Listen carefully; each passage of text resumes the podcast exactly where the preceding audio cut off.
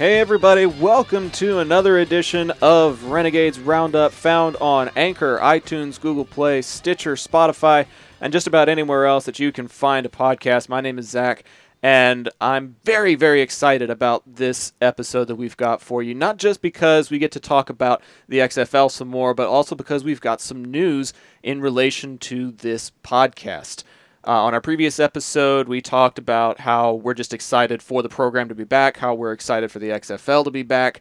But now we get to take it one step further, and we're going to talk about that and a whole bunch of other things on this episode. For those of you who are new to the program, I'm Zach, and joining me on the show, co host of Renegades Roundup, Mr. Joe Scanlon.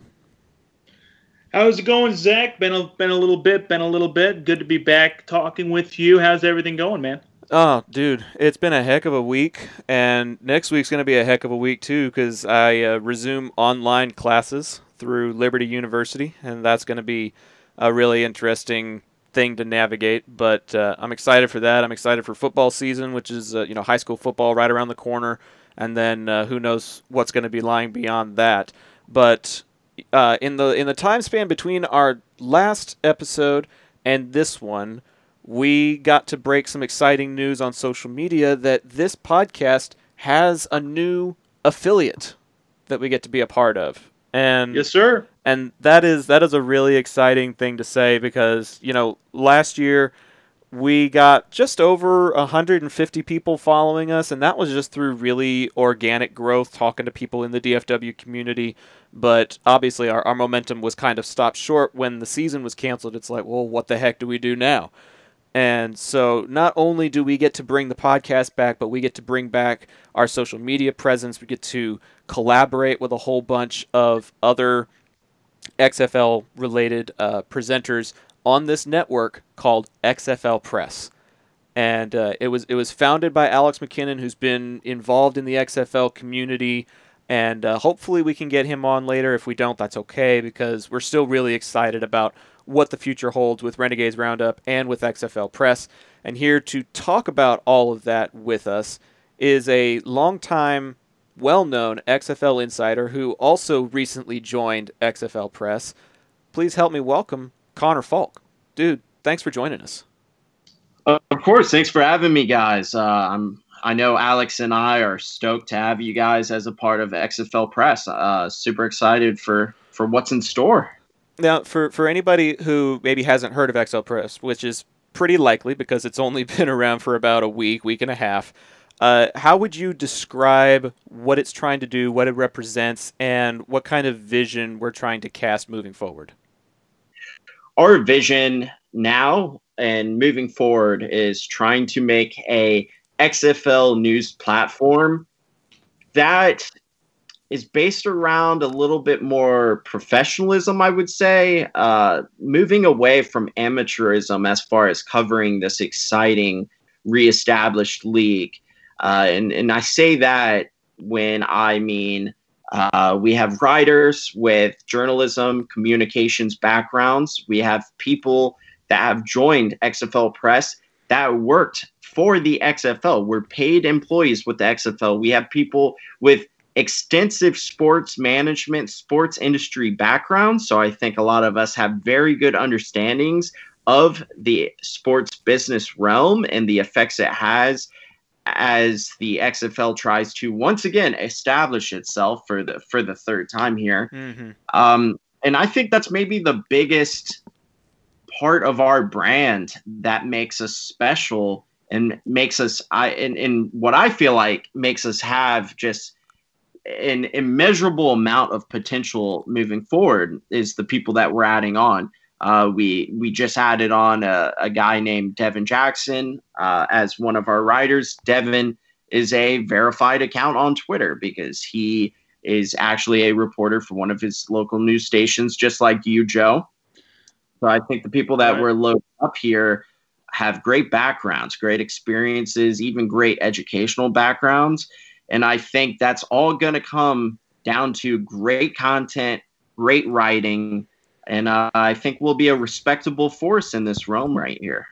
Well, I mean, it, it's interesting you say that because as we speak, as we record this episode, we are very, very near a thousand followers on the XFL Press Twitter page, and that page has been around for like a week or something like that. So just exponential popularity and growth in the first several days, and several articles that have already been written and published with uh, with the hopes of, of getting some of that engagement and creating some hits and and some viewership and who knows where that could lead. You know, we we've done everything from from profiles to opinion articles, uh, some some scouting uh, rumors, I believe. You know, it, it's really interesting how much you can cover in a league that only two weeks ago, two or three weeks ago, barely even existed.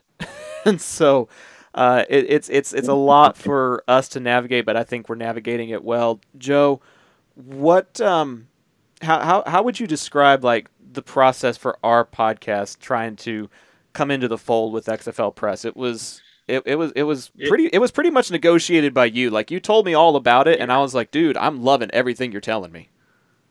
Yeah, I did. I did a lot of the legwork, uh, but uh, not to toot my own horn. But yeah, I just you know I saw this was kind of starting up, and I said, you know, hey, you know, Zach, you'll agree with me. We were pretty much the premier Renegades podcast. Um, we got yes, a lot sir. of uh, action, a lot of retweets and tweets with um, the uh, official Renegades Twitter. Yep. So we were kind of we, we got a lot of looks, a lot of views, and that's kind of how we got to 150 followers uh, on our own. You know, we were pretty much independent uh, in the spring.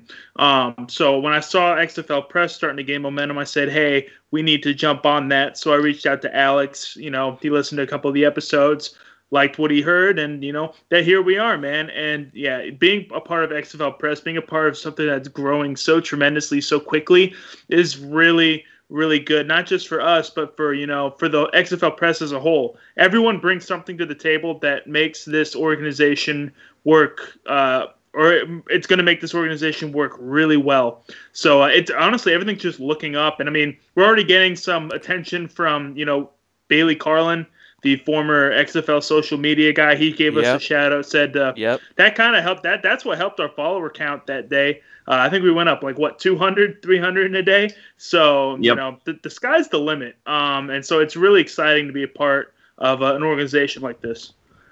It it really is. And Connor, um, you were you were mentioning people who who have that type of communications experience, journalism backgrounds. Uh, let, let's talk just briefly about some of your background and what led to your joining XFL Press. Like, you had been an insider when the league was at, at its peak during the spring, right before COVID, and uh, you kind of broke the news about COVID shutting the league down.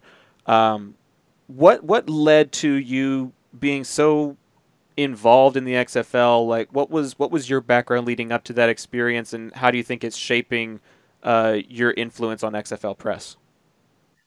Yeah, absolutely. So I graduated from college with a sports management degree. Uh, have a really strong sports uh, industry background. I uh, worked for a sports agency when I was still in high school.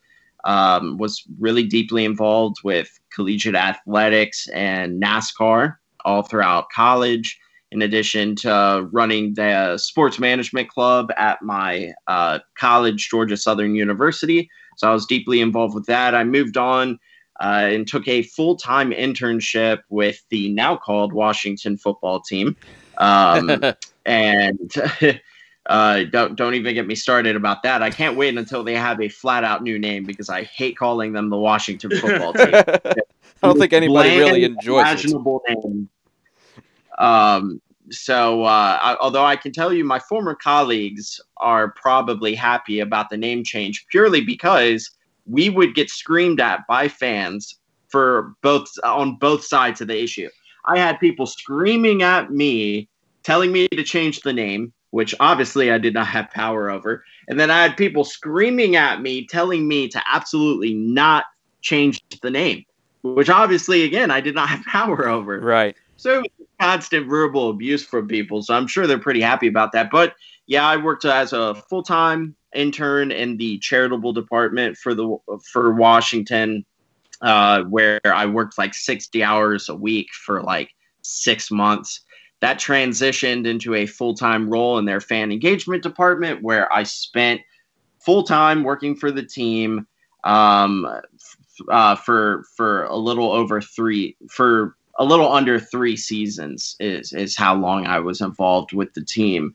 Uh, transitioned out of the sports industry for a million reasons that I could pack this podcast for like four hours worth of talking about.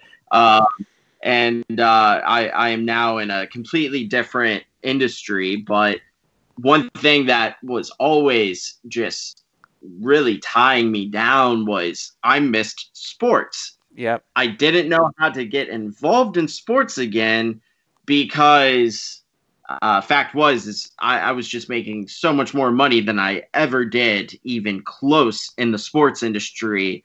Uh, and once you're making once you're making a livable income, it's really hard to go back to the sports industry. Yep. Um, so I knew I wasn't going back as far as like working full time for an NFL team or another sports organization.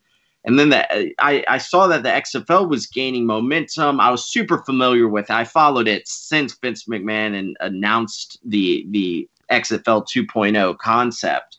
So I was really involved in. I just decided to send an email uh, to XFL News Hub and, and Mark Perry over there at XFL News Hub. I sent him an email, and it was just like a lengthy email with a ton of opinions on where the league was going. He sent me it back and was like, wow, uh, do you want to write for the website? Never thought about it, never thought about it. But I was just like, hey, why not? Started a Twitter account, you know, to back my writing. Uh, it was really quiet for a while. And then I just, I started building really solid connections and like high levels of both individual organizations and the league. And that helped me start breaking news uh, where where for a while there I, I was breaking stories before Schefter and and you know the big dogs. I, right. I was definitely on the ground right. with some uh, with some success there, uh, and then that just exploded my follower my follower count. Uh, before I knew it, I was a credentialed reporter uh, with the DC Defenders and the league itself. I was sitting in on press conferences, staring at Cardale Jones I was sitting in press conference. Uh, like it, it just it got kind of ridiculous because I went from an account with like 200 followers, completely unknown person, to I was telling you before this episode, I topped out at 6,400 followers Man. when the league folded. Man. So, um, luckily, I, I learned so much in, in that in the spring. I, I learned so much, and I think I'm able to go into this season just a lot more mature um, and, and a lot more capable of being the quote unquote insider or whatever people want to call me that people have kind of come to expect.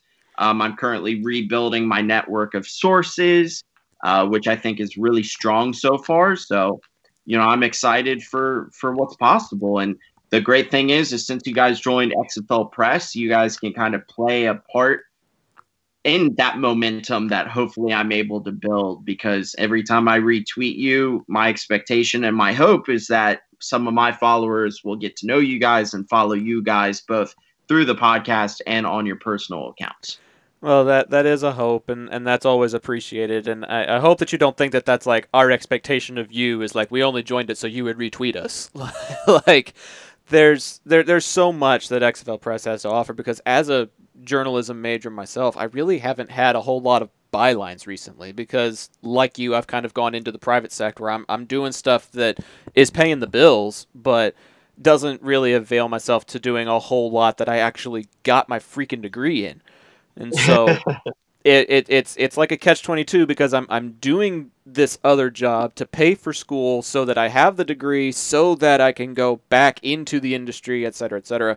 Like I really do feel like sports is where I belong just based on my experiences and the organizations that I've worked with the way that I've handled myself in various situations. I'm not trying to toot my own horn but I, I feel like there is a certain need for like establishing credibility with a new organization like XFL Press because I know Joe, you've got experience at your news organization and the stuff that you did at UT Arlington before that. Uh, why don't why don't we share or reshare some of our previous experiences that kind of led to get to XFL Press? I'm not trying to like lay out your whole resume for you, but what have been some of the highlights that have led up to joining XFL Press?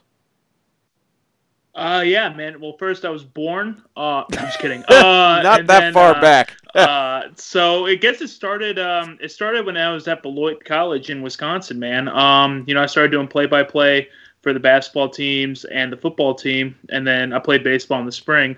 Um, so then, you know, when I transferred to UTA or back home, I guess, you know, I'm from Arlington. Uh, you know, I was able to jump into UTA radio sports really quickly, play-by-play there covering um, you know sports stories and stuff, doing stuff for the radio, uh, broadcast, and uh, hosted my own show. So you know that kind of you know got me involved with you know doing radio, talking over the air, um, putting my opinions out there. You know something I really hadn't done a lot of before college. So um, you know that then followed with you know working for KTEN, you know, uh, up here in Oklahoma. Uh, you know, it just kind of you know just built off what I started at UTA. Um, and then you know when you approached me and said, "Hey, let's do the XFL pro- podcast. We can cover the Renegades since they're right in our backyard." Yeah. Of course, I was going to say yes. Um, I love I love you know going to that ballpark to watch Ranger games. So uh, you know when I you know when the when the XFL came, I was like I gotta get in there. I gotta you know at least get back in there and watch uh, watch some football. You know, a brand new experience. And Mhm. you know we started the podcast. It built up speed, and you know now here we are with XFL Press. And honestly, if you told me whenever we started this that we'd join an organization with a bunch of top XFL names, um, how many months later? Uh, like what? Eight months later, in the middle of a pandemic, I would have uh, I would have said you were crazy. yeah. But here we are, and Yeah. so this has really been an experience, and uh, it's been awesome. And that's all because you you had the idea, and you came up to me, and you you you said, "Hey, let's get up, let's get on this right now, and let's be the number one Renegades podcast." and you know that's that's what we've become, which I'm I'm really excited about, and I'm excited that you know we get to have the opportunity to collaborate with the people at XFL Press and take it even further. You know, like you said, there were there were a few other uh, Renegades themed podcasts out there, uh, probably two or three that we took note of, but their followership just never grew, and their listenership just never seemed to take off, and uh, ours just kept growing. You know, like you said, the likes and the retweets that our personal pages were getting, the attention that we were getting uh, on our podcast page was was really encouraging in the DFW area, and now getting to take that to a, a more national level. Because the last time I checked, um, Connor, you mentioned experience with with Cardale Jones and the Defenders. You're out in the Virginia D.C. area, correct?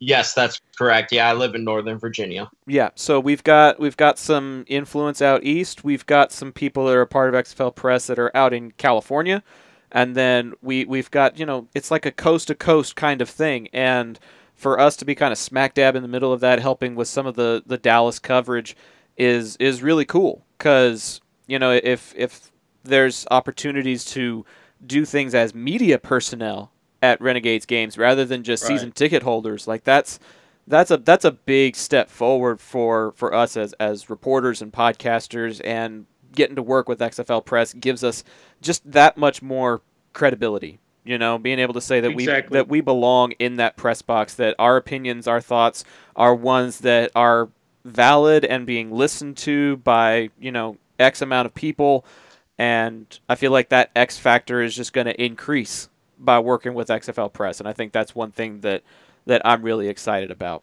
Um, for me personally, just for anybody that's curious, uh, I have worked doing game day stuff for the Dallas Wings for the last four seasons, the WNBA.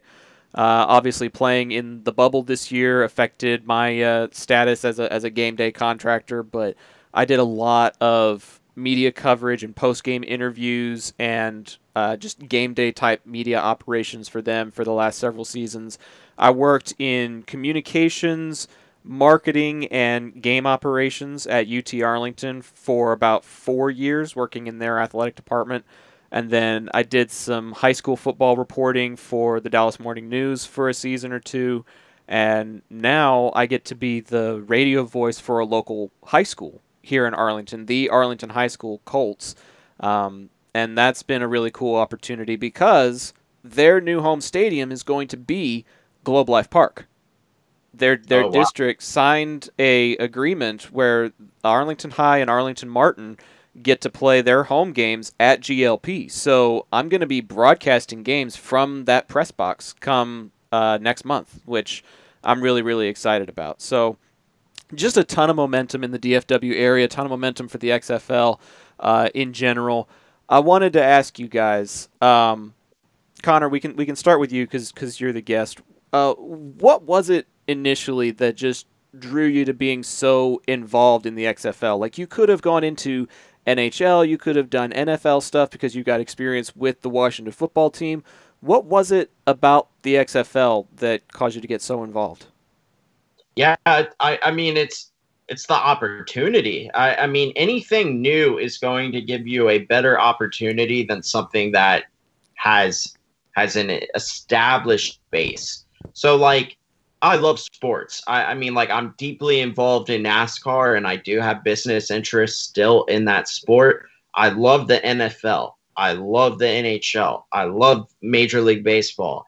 Love college football. I could have really, I could have gotten involved with any of those, but what the mm-hmm. XFL represented was an opportunity to to make myself and and just really set the tone for for what I want this to be. Mm-hmm. I, I mean, if if I was covering the NFL or I was covering the NHL, there there's zero chance that I would have even close to the following I do with the XFL because there is such a thirst for information on this league and these players and these coaches and these front office staffers that um, people are just just really yearning for it and, and clawing at the door to try to get that information.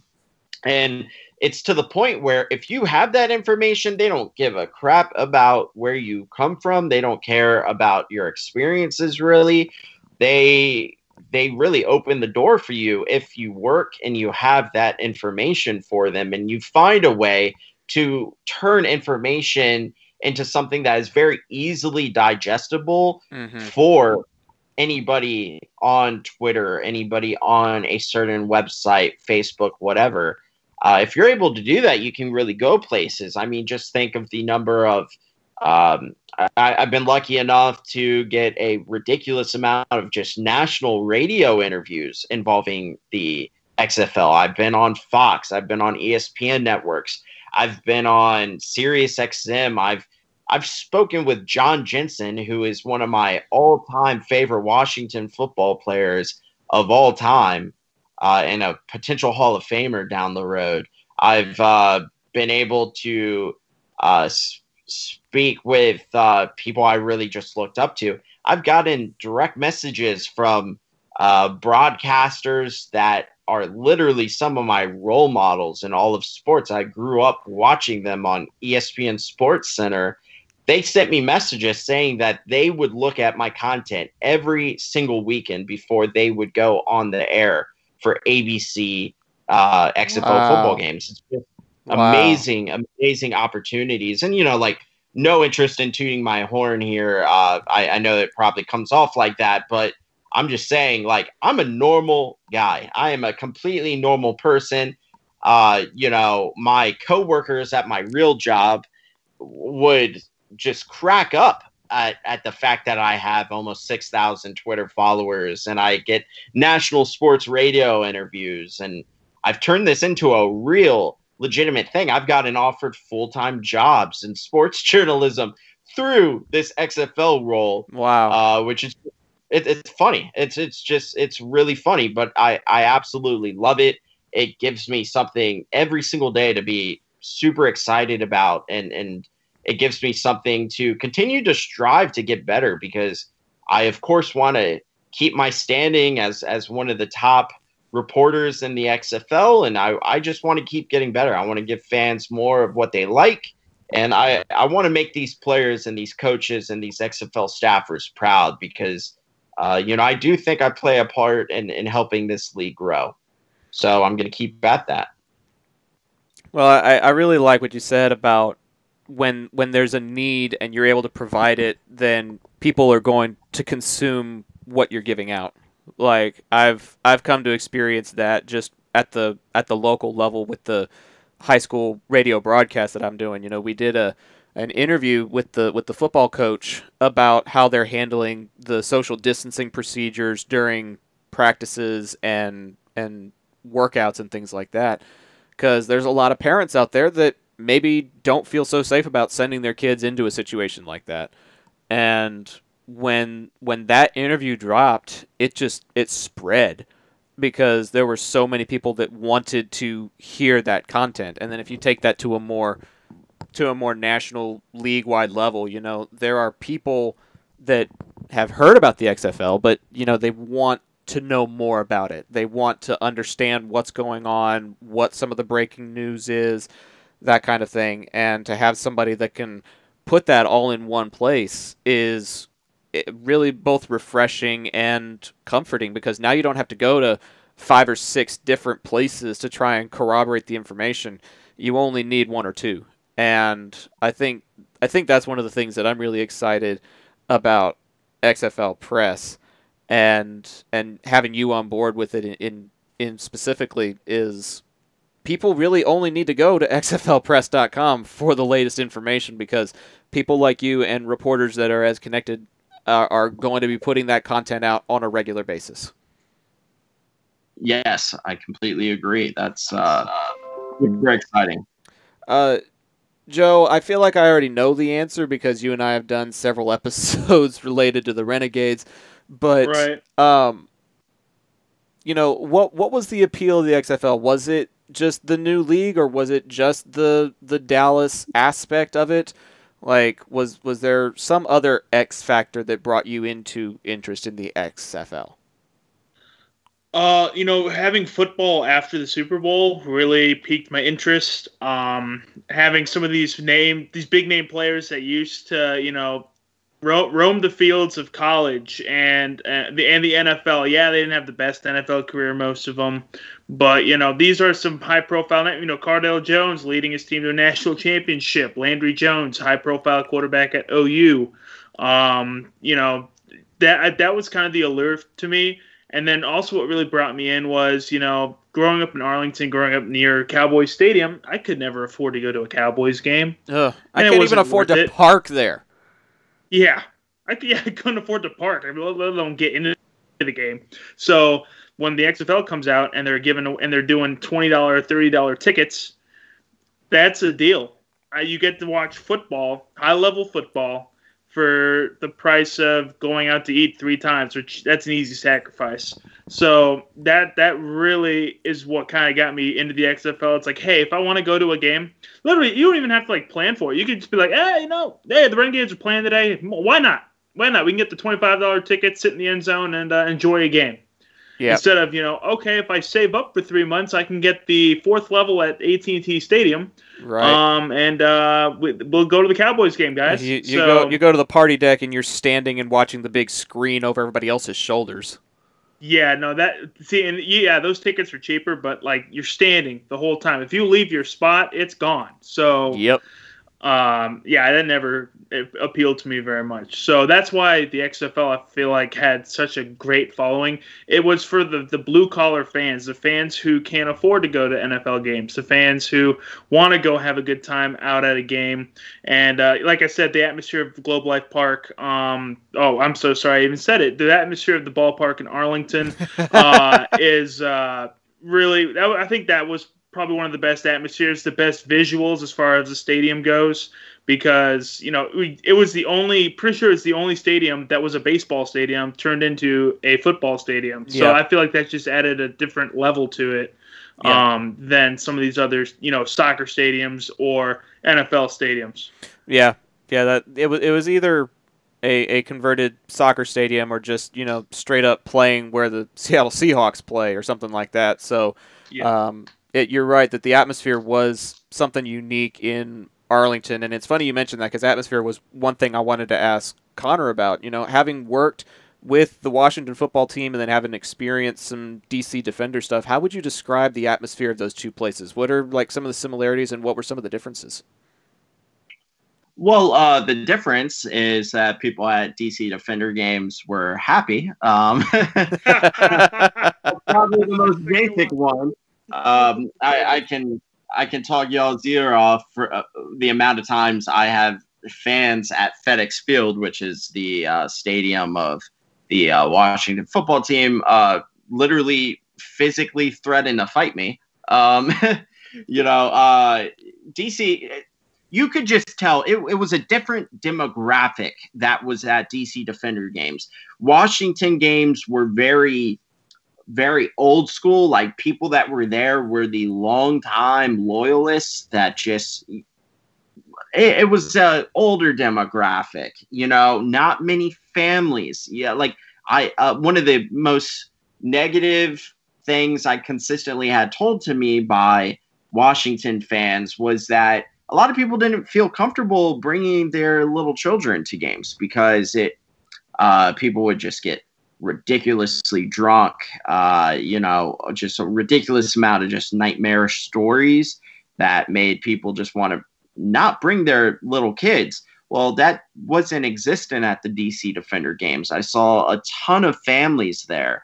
Um, I I absolutely loved the amount of like college frat bros that were going out to Audi Field for DC yep. Defender. Yep. That's where we got that beautiful beer snake yep. of red solo cups. Yep. You know, it, it, was all the it was all the American University, George Mason University, uh, frat bros that were just going to a game, some nice weather in the middle of the spring, drinking some nice affordable beers, and just watching a game and just enjoying it. You know, one of my favorite things is the I went to uh, each of the home games uh, for the DC Defenders, and I, I just loved it. That first home game, first game in league existence. Uh, the DC Defenders are marching down the field, and the entire chat, the, the entire crowd is just connecting on a cohesive chant, uh, telling, uh, like yelling for the other team's f- coach to be fired, and we're like two minutes into the existence of the XFL. after that, these people were excited to be there. They were just excited to enjoy football. You know, they were excited to learn some of these new players that they could really unite around. I mean, not every one of these players were in any way known to most of the people that were in the stadium. But yep. you know what? By the time they left, they had some new fans. And, you know, that was yeah. consistent across every one of the teams in the XFL. I mean, St. Louis was going to have over 50,000 fans in the stadium to watch their game, you know, and that's what gets me pumped that this thing is coming back under a very, very innovative set of owners. I, I mean, Dany Garcia, career wise, has just killed it. The Rock has obviously killed it. He's one of the most famous human beings on the face of the planet. Yep. Because of how successful he is. Yep. And then Redbird Capital, people forget Redbird Capital, but they have over four billion dollars worth of assets that they have built themselves, including Skydance Media, which has produced like every single popular Netflix movie that has recently come out. They've produced some major, major box office hits. I invite you to go check out Netflix if you have an account and watch the movie. It's called Old Guard.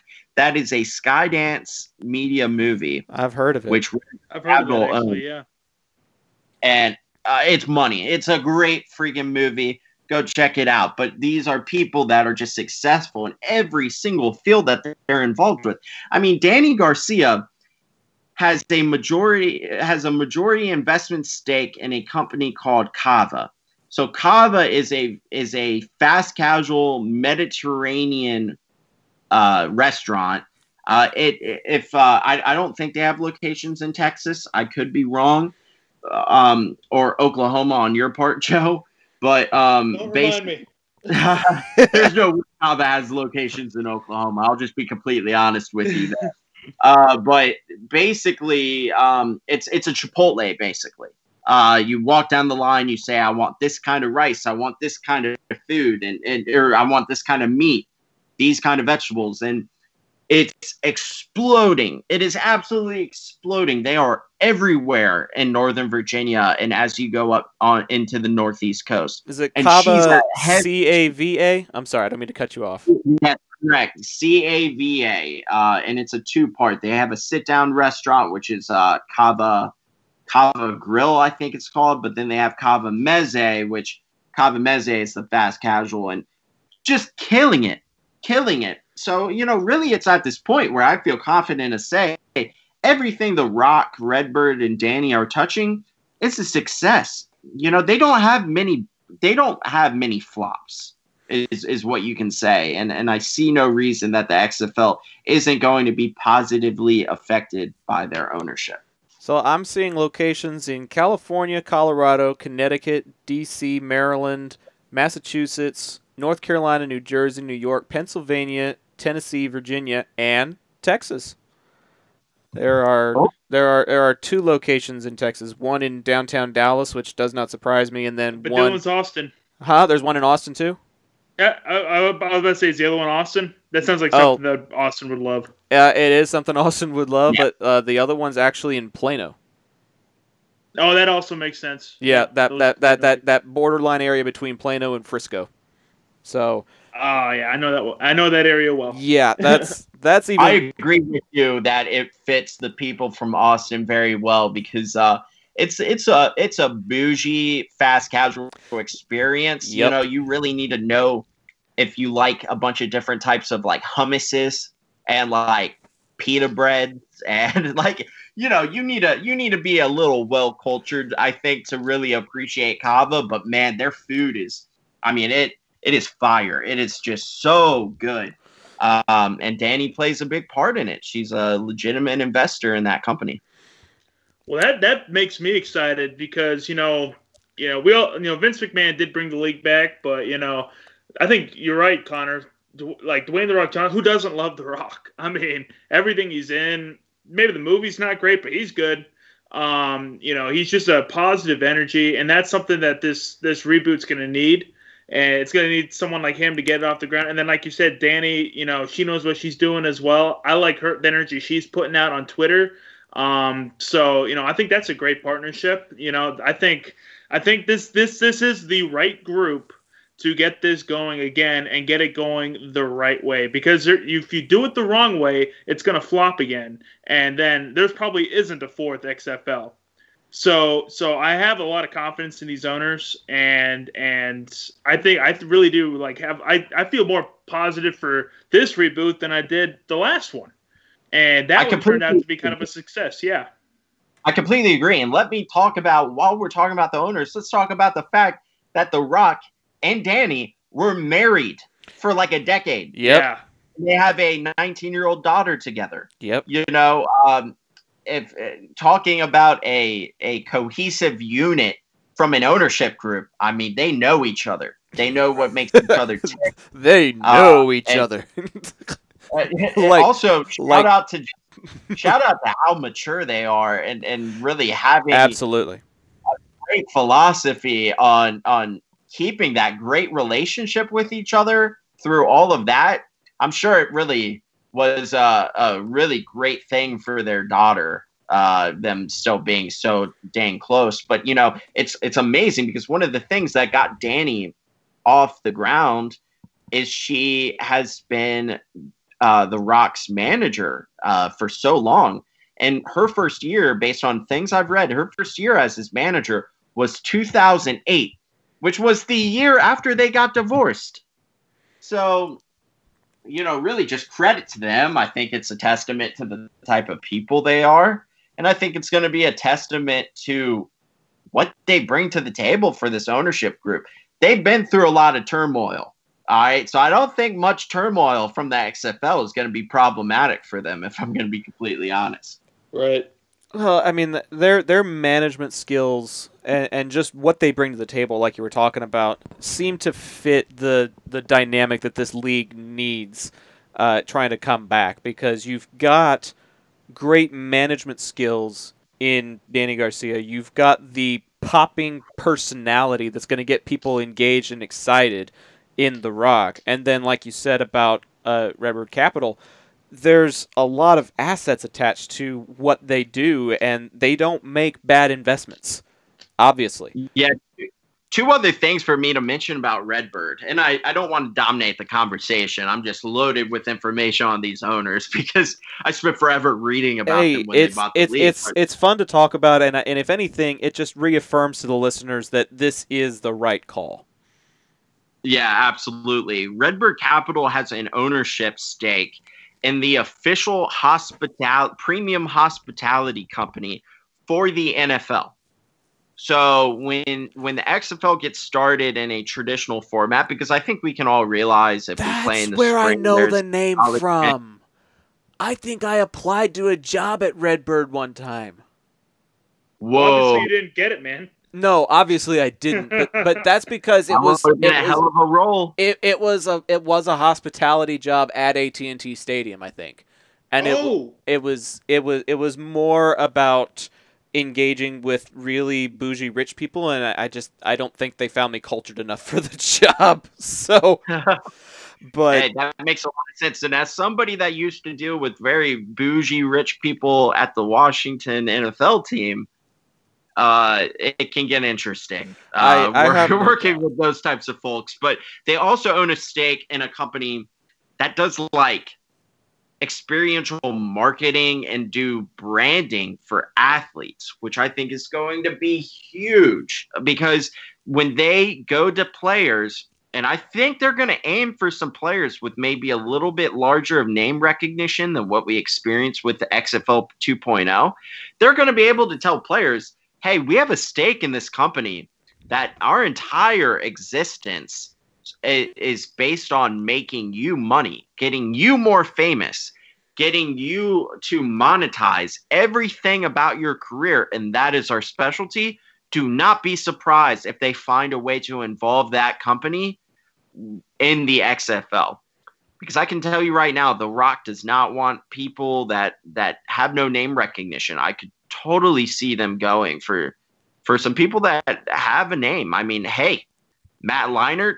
Matt Leinart said he wants a piece of the XFL. I mean, I know he's been out of football for a while, but talk about somebody with some name recognition if Hey, he gets involved. put Hey, put if, he- him if Matt Leinart comes back, I want Vince Young on the phone right away because I want to see Vince Young, Matt Leinart part three immediately. Immediately, if Matt Leinart wants in with the XFL. Well, and I think I saw um, Chad Ochocinco say at one point that he would try and join the league if he was reached I'd about it. that. So I would. I, I do have a beef with Chad Ochocinco, though. I have a beef with him because he was supposed to try out as a kicker for the XFL last year and completely used as a um, as a media opportunity and then blew off the workout. So Yeah. Well, uh, Connor, I want to talk to you. I want to talk to you, Connor, because uh, why did PFT not get that kicking job? He was Mister Thirty Six yarder. that's probably one of the deep mistakes of XFL 2.0. you know, uh, PFT. I'm telling you, PFT is automatic. I would have given it if I was in charge. I would have absolutely given PFT the job, and uh, because I can tell you at DC Defender games, every time our like every time there was any missed field goal on either team, people were screaming and chanting for PFT. It was a disaster every time there was a missed field goal because every time you immediately saw hundreds of tweets of people saying, "Hey man, missed 37 yard field goal. PFT would have never missed that." So Exactly. hey, I would have hired him. see that that's that's not something that the Renegades had to worry about. Austin MacGinnis was freaking automatic last year. Automatic. He Yeah, he would he would have won Special Teams Player of the Year if that if that award existed. Um, but you know what's what's surprising to me is I I don't think he ended up getting an NFL contract, which was a real he did not, which really surprised me.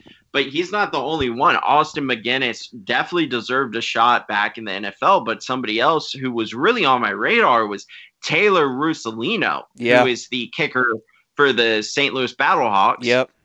that guy. I, I mean, he he has a hell of a leg. I mean, he made like a 57 yard field goal in one of the XFL games. Yep. I want to say he was, if not if not perfect, very close to perfect on field goals.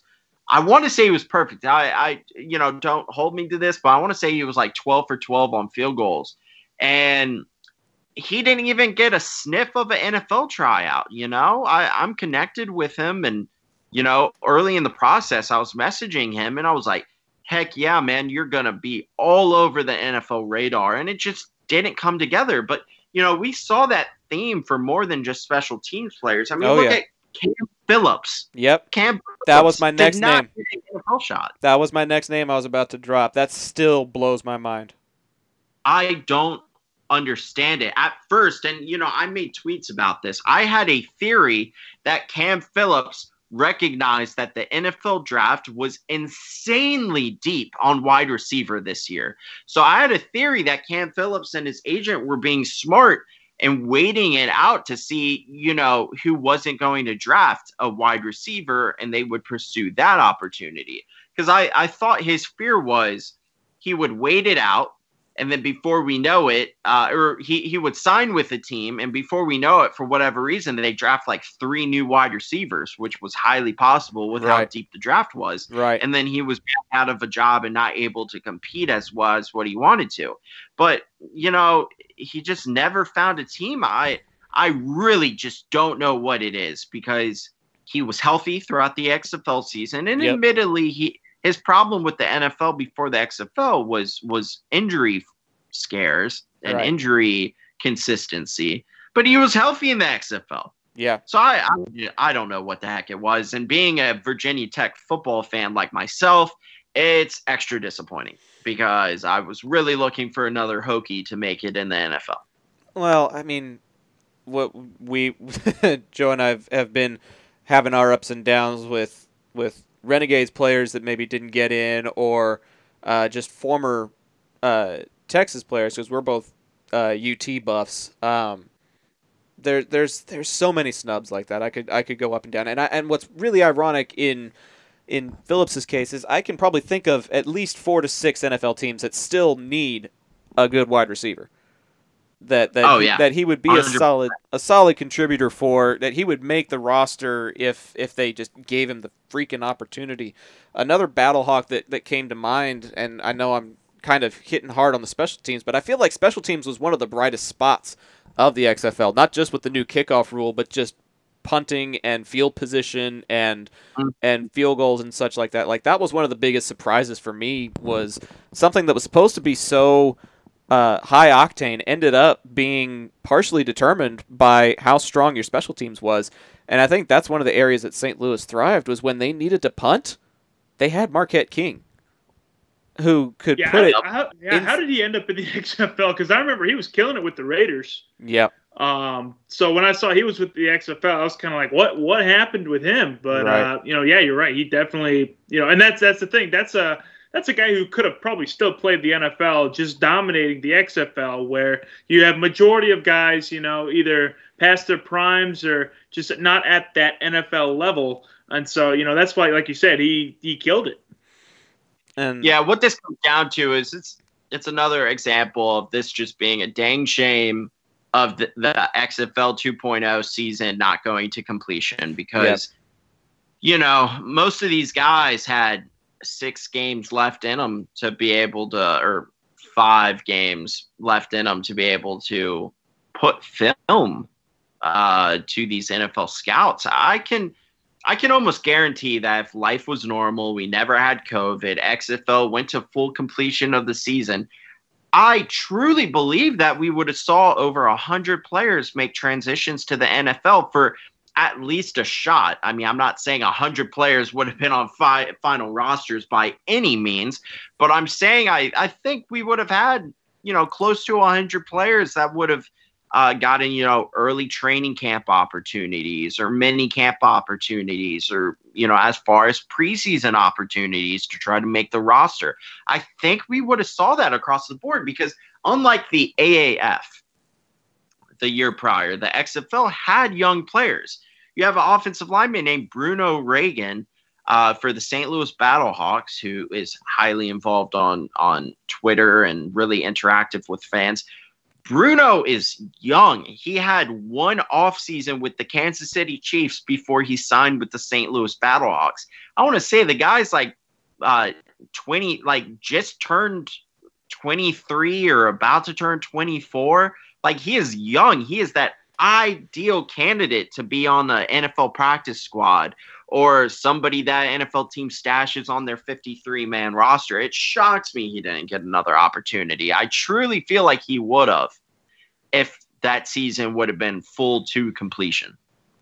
Well, that that kind of brings me to uh, to to another discussion topic I wanted to, to pitch to you guys is, um, I guess just what about XFL 3.0 are you most excited for? Because we're looking for a complete season this year. Whether that's in a bubble or going to be in front of fans is still kind of TBD based on how the curve is flattening out in different regions. But you know what what seems to be like the most exciting aspect of the return of the league and, and how things are shaping up to look in 3.0? I'll let you go first, Joe. Um, I just I think from what I've been seeing on Twitter, and uh, you know, Dany posted the picture of the helmets, and I know when you know there were rumors about the XFL coming back, people were a little concerned about um, uh, relocation. I know there was a rumor that ended up not being true, thank God, of Dallas relocating to San Antonio. Um, but you know, I was a little concerned about that with the XFL 3.0. But that picture kind of solidifies for me that the teams are going to stay where they are and they should because those those cities and I wrote about this on xflpress.com those cities loved their teams for the short time that they had them. I mean, there were some diehard. We you saw at the Renegades games, Zach. I mean, there were people with custom cowboy hats, custom outfits, custom uniforms. Like they really got into it in a very short time. And so, what I'm looking forward to with this 3.0 is all of these fans coming back and then the potential to reach out to even more fans. People who like The Rock, maybe didn't give the XFL a chance uh, the first time or the second time here, but hey, we like The Rock. Let's check this out and and see what kind of product this is and and and work from there. So I think the XFL is to you know get all their fans back and then even grow some more uh, whenever it comes back. Yeah, like building off what you just said, I am very much looking forward to an audience that will give us more of a chance because we have The Rock involved. And let me explain. Uh, last spring, I would say like 60% of my energy was constantly just fighting with trolls and like people that just didn't want to give the XFL 2.0 any chance whatsoever, uh, partially because of people like, you know, like a lot of people have a distaste for Vince. So I feel like a distaste for Vince made me constantly having having to be on the defensive during last spring and trying to tell people why they should give the XFL a chance telling why you know it was constantly me explaining to people why these TV ratings are in fact very impressive why this attendance number on average is so impressive it, it, was me constantly having to defend the league which funny enough is one of the reasons why I was well liked and well connected within league circles because I think they really appreciated me constantly bashing websites like Pro Football Talk and fighting with people on the internet constantly about the XFL. But I don't envision having as much of, of that. I mean, you've already seen Mike Florio and Pro Football Talk have already taken a more positive, uh, a more, they've had a more positive spin about XFL 3.0 ever since The Rock purchased it with Dany Garcia and Redbird. And I think people in general, his fans, they're they're not going to immediately write this thing off as failure no matter what happens at the onset. They're going to give it a val- valid chance which is really exciting to me because i am excited to talk about the players the coaches and give a platform to this league and help it grow instead of constantly having to defend it and fight with people on twitter.com um, so i'm super stoked about that. Uh, i'm i'm just I'm excited to see what type of TV net or what type of broadcast deal is going to be put together for this yep. league. Yeah. And not to be too cliche, but I am excited about XFL Press because uh, every part of me uh, is committed to this and what Alex had as a vision when this started off. And I'm sticking with it. I am here to stay and I'm here to help this thing grow. And, and I truly feel like we're going to become a real force in both – XFL news and XFL podcasting. So we're extremely excited to have you guys on board. Well, we're excited to be here and just excited for what's to come. That I think I think that is one of the cool things about just just the the hype around 3.0 in general is there's still a lot of unknown out there. There's still a lot of speculation to be made. There's still a lot of predictions to be had because right now all we know is that it's coming back and we know who the ownership is and we know that the teams are staying where they are, but we don't know who the GMs and coaches are going to be yet. We don't really know the broadcasting deals, like you said. There's still a lot to report on. There's still a lot to talk about. There's still a lot to cover, and you know, I think I think that's a great segue that that you can have all of that in one place on xflpress.com. So, um, Connor, you're you're probably a little bit more in the loop than I am. I'm just being honest. My job has been taking a lot of the forefront. My my nine to five. Um, what do you think folks that go to xflpress.com can expect to find when they go there? Are they looking at potentially seeing three new articles a day, a new podcast every day or two? You know, what kind of content can they expect from xflpress.com? they can expect us to hopefully uh, lead the league and and trying to break stories as an independent out, outlet.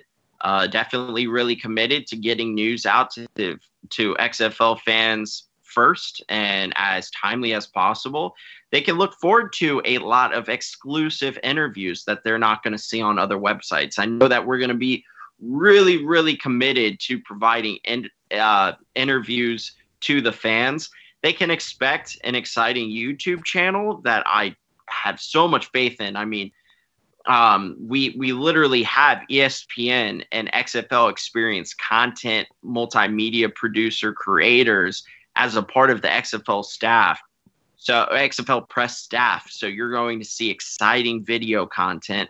And then yeah, uh, I mean with the podcast network that we're putting together with you guys and then um, DC Defenders podcast, which I'm just super stoked about. I mean, I'm so excited to have them on. They were one of my first interviews when I was completely unknown, and they have a really solid following, almost 1,600 followers on Twitter.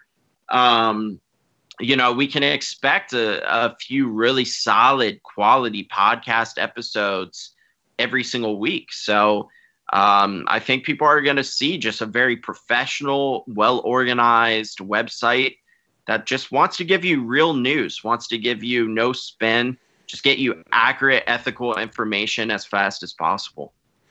Well, I think that's just about anything that anyone should hope for from a news outlet. It's just it's it's a very, in my opinion, it's a, it's a delicate balance because with so much new about the league, you've also got to make sure that the stuff you're putting out there is accurate. Because if it's not, then it casts everything into a bad light. I'm not saying that that's going to happen, but there's there's always that potential that people are looking out for when something as new as the XFL is is pumping stuff out there. So it'll yeah, it'll... you've seen a lot with the XFL. Uh, a lot of people have jumped on board and they want to break the news. Uh, you know, and sometimes that, and you know, I I've maybe been guilty of it once or twice uh, on a small scale, but sometimes you jump the gun and you, and you report an inaccurate story because of something you heard. And um, luckily, I'm working my I'm working my tail off to try to build a network of just really really good trusted people in the XFL community that uh, you know, I'll hopefully be able to utilize for information throughout the season and, you know, get some good breaking stories for everybody. Well, that's awesome. And uh, we're, we're looking forward to it. Let's, let's say that, uh, that there is a bubble season in 2021. I know that this is all speculation right now, but let's, let's speculate and say that there is going to be a, a bubble season in spring of 21, what kind of expectations would you have for XFL press as far as coverage is concerned? Because obviously, credentialed media is going to be tough to come by depending on the location and stuff like that. How how would we stay on top of our game in a bubble scenario? I know that several of us have connections within the league that are strong enough and and will will last no matter what format this league is going to be in. Uh, so so I think as far as you know, reporting on injuries and player movements and and any league news, uh, we'll still be able to be as strong as we can possibly be. Um, I, I think I think the bubble gives a unique opportunity for us to focus on the player, the coaches, and the front office staff even more. Yeah. Focus on can't uh, focus on battles for for depth chart spots and and focus on uh, you know the movement of the roster you know and and i think we'll be able to do that. You know we can take the cutesy stuff out of it and just focus on the players and coaches. And and i think that will produce plenty of content that will pe- keep people interested and keep them coming back to xfl press. Well i know that uh that we're pretty excited for the season to come back because because Joe, yep. I, I, I don't want I don't want to speak for you, but I'm ready to talk about Renegade stuff again. You know, I, yeah. I, love the league, but I want to talk about my Renegades again for, for at least a little bit here and there. Yeah, there really hasn't been too much Renegades information. I know Donald Parham was on uh, Hard Knocks the other night, uh, and we, we we tweeted that out. I tweeted that out um, on the on the podcast site because that's a big thing. You know, he he killed it um, with the Renegades, and what Konnor had said earlier about some of these players. You know, Donald Parham went to Stetson University. I don't even know where that was. That Wyoming, I think. Like you know, this guy was Carolinas. I thought, wasn't it? Was it? It's uh, in Florida. Florida. Florida. Yeah. Wow. Yeah, North Florida. You would think with the name like Stetson, it'd be like in the West somewhere. But uh, yeah, I just you know a no-name guy, and he killed it for the He was the number one receiver for the Renegades in the spring. And you know now look at him. He's on the he's on the NFL uh, roster, trying to trying to trying to make a spot um, and you know that's just that's something that the XFL has the power to do. It has the power to give these guys another chance to make it in the league. And you know you have uh, Jordan Ta'amu uh, in Kansas City. You have um, uh, try names escape me, but you know a lot of the XFL players. PJ Walker with Carolina. PJ Walker, yeah. I, how did I forget PJ well, Walker? He hey, killed us. The the Hawk got a spot with uh, with the Falcons too. Right. You're right. I forgot about. Yeah, we loved uh, Ballhawk. Yeah, he he was the uh, one of the better defenders uh, for the Renegades. So, like I said, you know, the XFL gives those guys a chance, and it gives them a chance to be loved by fans. Um, when really, if it wasn't for the XFL, they'd be, you know, in indoor football league or something somewhere. So, or Canadian football league. Hey, so. don't don't knock on my Frisco Fighters. They just followed me on Twitter.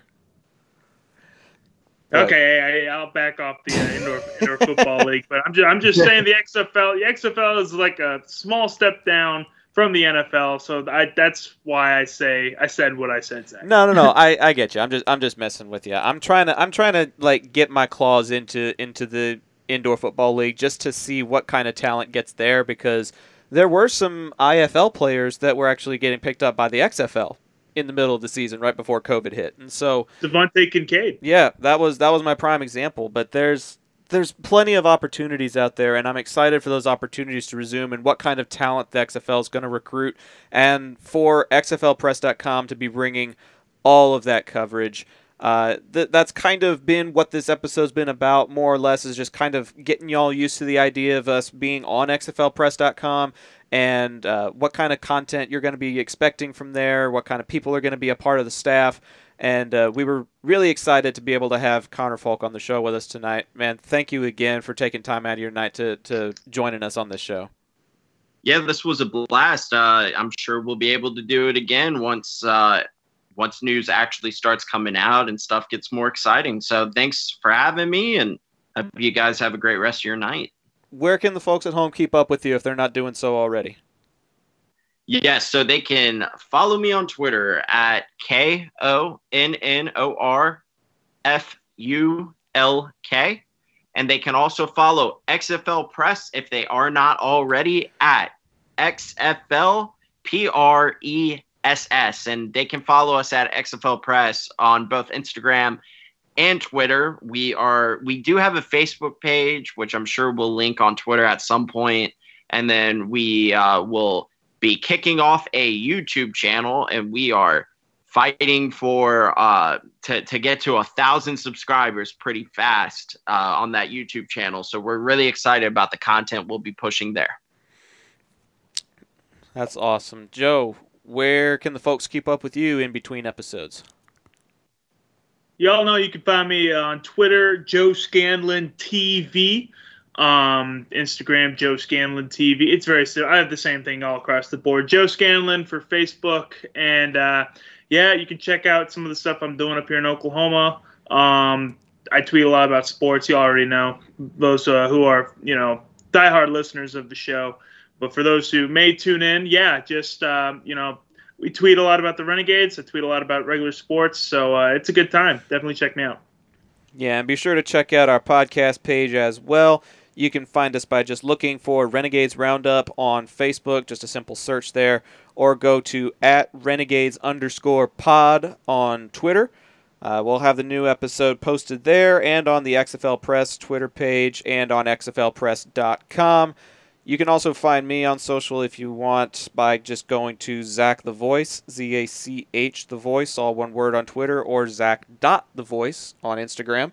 Somebody else took Zach the Voice, all one word, so I had to put a little period in there somewhere. But it's it's all good. I'm trying to reach out to him and see if he'll relinquish the name to me, but I don't know how successful that's going to be. But that's going to just about do it for this special introductory episode of XFL Press. Thank you all for tuning in. We'll see you all the next time we've got some Renegades and XFL stuff to talk about. But for Konnor and Joe, I'm Zach. And until next time, raise some Raise hell. some hell. Yeah!